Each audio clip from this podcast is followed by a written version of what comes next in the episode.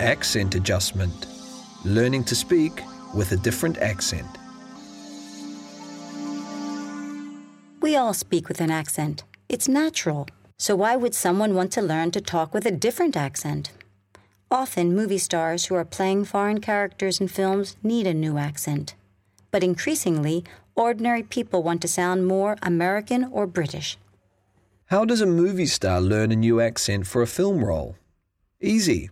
They hire an accent coach, sometimes called a dialogue coach. Barbara Berkery, an Englishwoman, has coached some of the biggest stars, including Brad Pitt and Jim Carrey. She also taught Renee Zellweger, who is from Texas, to speak with a British accent for her role in the film Bridget Jones's Diary. They worked together for two months.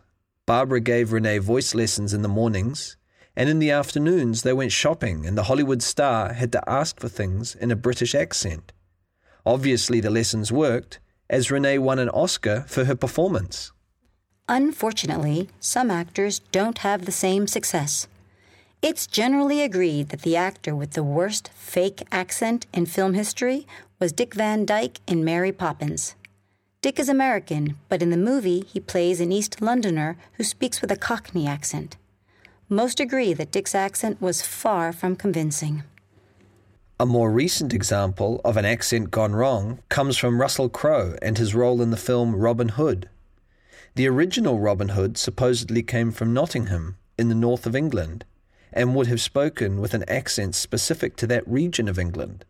But Russell, who is from New Zealand, didn't quite get it right. And when one radio interviewer suggested that his accent had hints of Irish, Russell swore at him and stormed out of the studio. Nottingham locals weren't impressed either.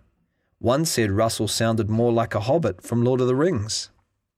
But it isn't just actors who want to work on their accents. Colombian singer Shakira has been famous in her native Colombia for almost 20 years.